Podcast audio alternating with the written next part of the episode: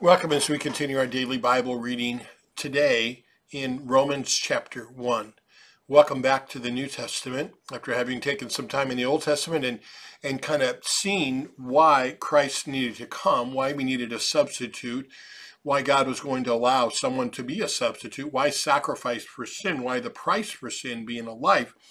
Um, and we learn more and more about that as, as we read in the Old Testament, especially in the book of Numbers. Uh, the requirements that were listed right there were so great that there was no way they could do that by themselves. God was trying to show them a reality that there is no way we can save ourselves. Uh, it only could come through God, and God did it by sending His only Son into the world. John three sixteen. Now we're going to go to Romans, and, and we hit the first of the epistles, which is the Latin word for letters that make up the New Testament. Now, the majority of the New Testament after the Gospels and then after Acts are these letters, these sermons, if you will, uh, by Paul and others, written to groups of Christians after the time of Jesus on on uh, what we believe, uh, the doctrine of our church, the teachings of our church, and then how we put that faith into practice. And Romans is one of the longest ones, so it comes up front. Uh, it's like I said, it's a good portion of the New Testament, so you need to know that as you read them. Uh, remember, a communication at the time of Paul and Peter and uh, John when they wrote, uh, no email, no regular mail, no telephone, no texting, no Morse code. Uh, the only way was to write things down in letters. But thanks be to God we have that because that's how we get these letters to us today is multiple copies were made of these letters, passed around. More and more people got it, just as you and I have multiple copies of the Bibles, and there are copies of the Bibles all over the world.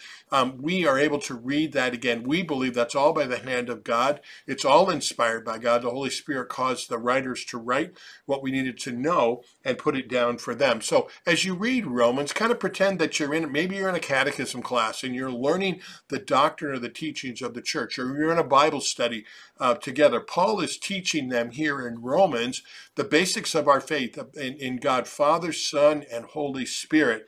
Uh, and the truth of those teachings. Uh, this is a church in Rome that's in the real world. There are many other religions out there, other gods that are worshipped out there, and we need to know the truth. And even even within uh, the, the Christian church, um, there are various interpretations of the Bible. Uh, which one are we talking about? Well, Paul lays it out for them here in uh, in Romans about the teachings. Uh, you and I, in our, in our Lutheran Church Missouri Synod, uh, back in 1530, in Luther's time, um, there was a divergence between what the Roman Catholic Church was teaching, uh, what Luther understood in Scripture, and others who agreed with Luther and said, "Hey, this, there's there's some divergence here." And so the Augsburg Confession, which was written in 1530, shows how we interpret Scripture, how we read that, uh, and other denominations have something uh, very similar. So think about all those things as you're reading through uh, Paul's letter. You can tell it's a letter right off the bat, and, and what we know from letters at that time, of Paul's time it's pretty much standard uh, format. Paul starts out in verse 1 telling us who he is. He's Paul. He's a servant of Christ Jesus. He's called to be an apostle, one set out, set out, set apart for the gospel, the good news of God, which is about Jesus Christ, uh, which God had already talked about beforehand uh, by the prophets in Holy Scriptures, referring to the Old Testament, and it's concerning Jesus Christ, who was a descendant of David. So it's very Christian. It's very based upon upon Jesus Christ.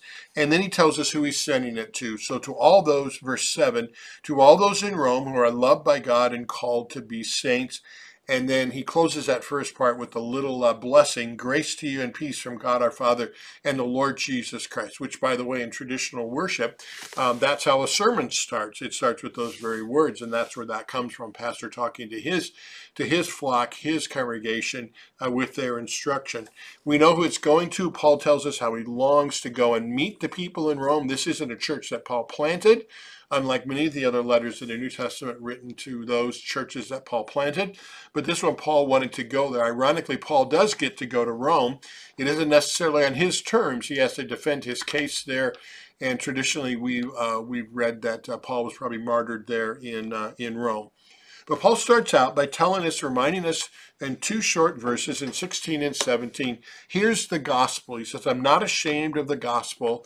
The good news about Jesus Christ, the fact that, that uh, Jesus Christ died on our behalf on the cross, that he rose from the dead, is the power of God. That And by faith in him, that's what makes us right with God. And Paul mentions those two words there in 17. It's the righteousness of God, a righteousness of God that's ours by faith. It's not a righteousness that we work for ourselves. We can work for ourselves make ourselves right with God.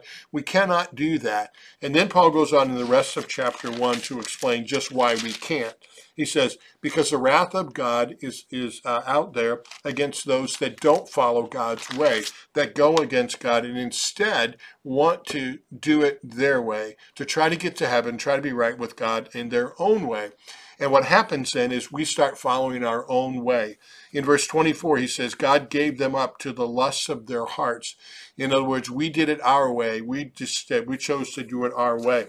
And while he talks about a particular sin there of, of taking the sexual relationship that God designed to be a blessing for us within marriage between a man and a woman, but then he goes on to say, but it includes all of us, verse 28, whether that's our sin or whether it's something else. Uh, God gave us up to our debased mind. And then he lists all those sins in verse 28 um, evil, covetousness, envy, murder, strife, deceit, malice, gossips, slanders, haters of God. Uh, he convicts us all right there. He, he puts up that mirror of the law in front of us, and we look at that and we say, I'm a sinner. There is no way that I can make myself right with God. And so he builds his case here, which I'm putting the law in front of us um, to show us our, our, our condition um, whether we see that or not, so that we do see it, so that we can see the sickness that we have in our heart called sin, and that we look for a remedy and a solution of that, which Paul is going to explain to them later on uh, in the early part of in the early part of Romans.